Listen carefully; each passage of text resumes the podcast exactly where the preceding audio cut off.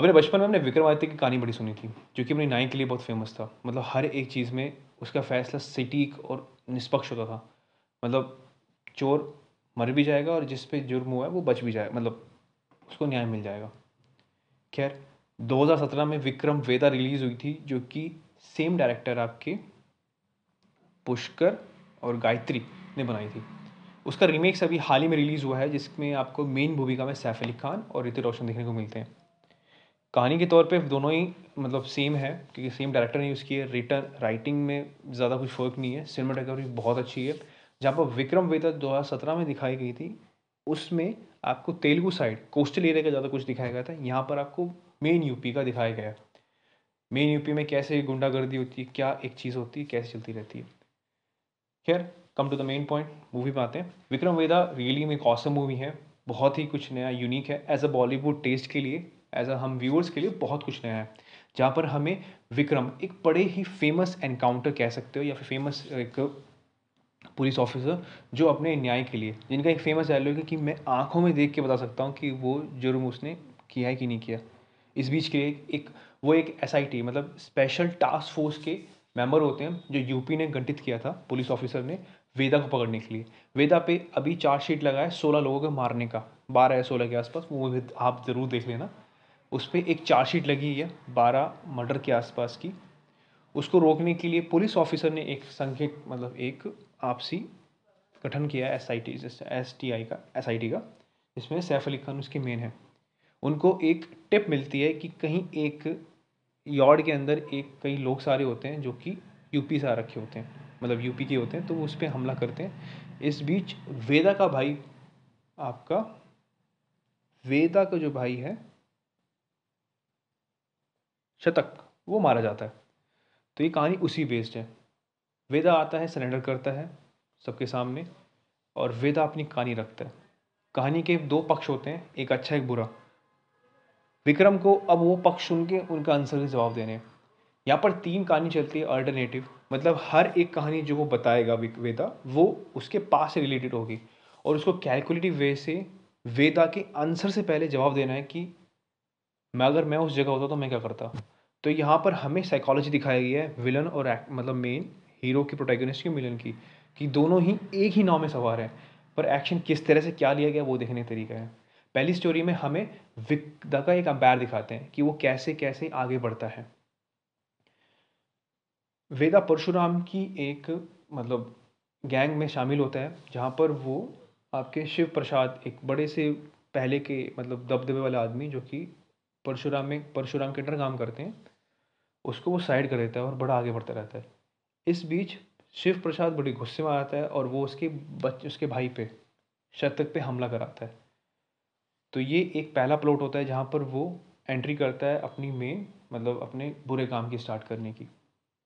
Second story में वो अपने बारे में बताता है कि वेदा और उसके शतक के रिश्ते के बारे में, कि जैसे शतक बड़ा होता है, वेदा अपने चीज़ों को आगे बढ़ाता है, उस पर मतलब उनके साथ बढ़ाता है, उस पर हमला होता है मुंबई गैंग की तरफ़ से। अब वो बड़ा कन्फ्यूजिंग होता है कि मुंबई गैंग से कुछ कोई भी ऐसी कोई ताल्लुकात नहीं है जो हो सकते थे, पर उस पर हमला किस वे से किया, किस वजह से करा गया, वो देखना ज़रूरी था।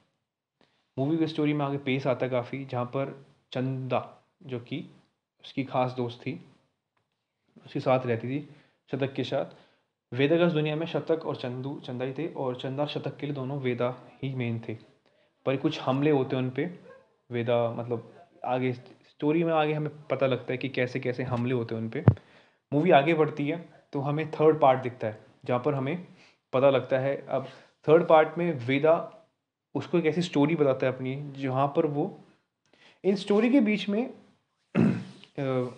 सैफ अली खान का मतलब अगर विक्रम का बताएँ तो एक मेन बंदा होता है मेन दोस्त होता है, जो कि अब्बास होता है। अब्बास की लाश मिलती है, जो कि इस कहानी के मेन प्लॉट ट्विस्ट होती है।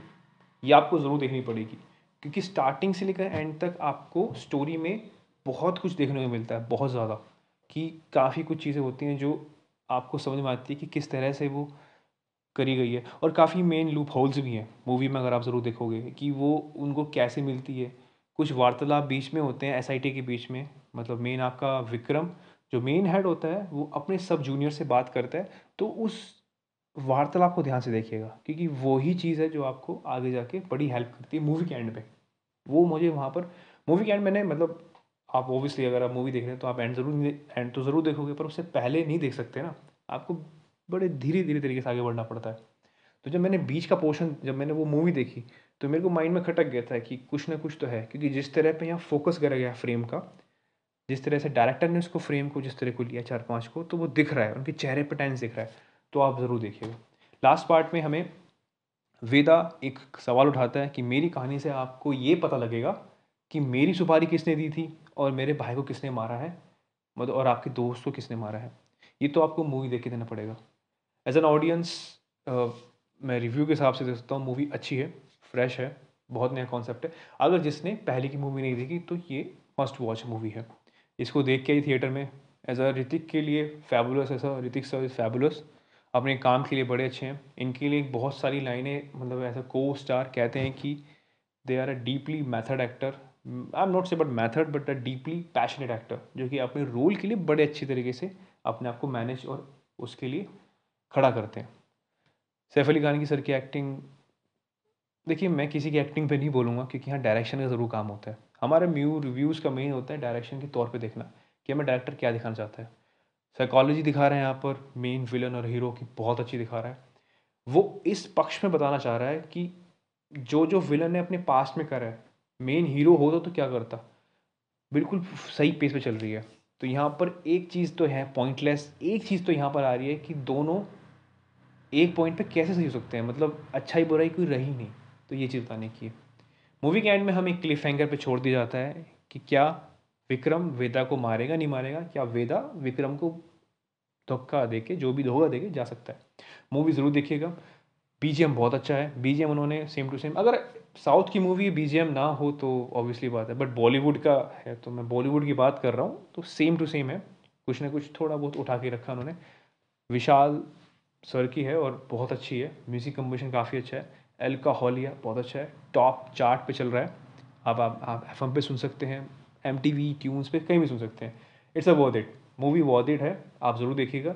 अगर आपने पहली देख रखी है तो आई होप आपको ये अंडरस्टैंड हो जाएगा कि कई कई चीज़ें मतलब ज़्यादातर कॉपी उन्होंने कर रखी है। और बनता भी है, क्योंकि आप सेम डायरेक्टर लेके आ रहे हो। जो स्टोरी बिग ऑडियंस को पसंद आई है, वो अभी भी पसंद नहीं आएगी। So just thank you so much और अगर आपको ये जानना है कि शी हल के फिफ्थ एपिसोड के बाद क्या होता है, कैसे वो अपना लवर ढूंढ पाएगी, या फिर वो मूव ऑन कर जाएगी। तो मेरा एक अलग पॉडकास्ट है, शी हल के फिफ्थ में आप ज़रूर जाके देखिएगा। और अगर आपको जोगी देखनी है, एक ऐसी दास्ता जहाँ पर दोस्तों का महत्व बहुत ज़्यादा है। जब हमारे यहाँ दंगे हुए थे दिल्ली में, सिखों पर, जब जेनोसाइड हुआ था तो उसमें कैसे लोग बचाए गए कैसे कैसे, कुछ छोटे छोटे लोग कैसे उभर के आते हैं, वो ज़रूर देखने के लिए, सुनने के लिए आप मेरे इस पॉडकास्ट पर सकते हैं। Thank you so much please अपना ध्यान रखिए, आसपास सफ़ाई रखिए और थैंक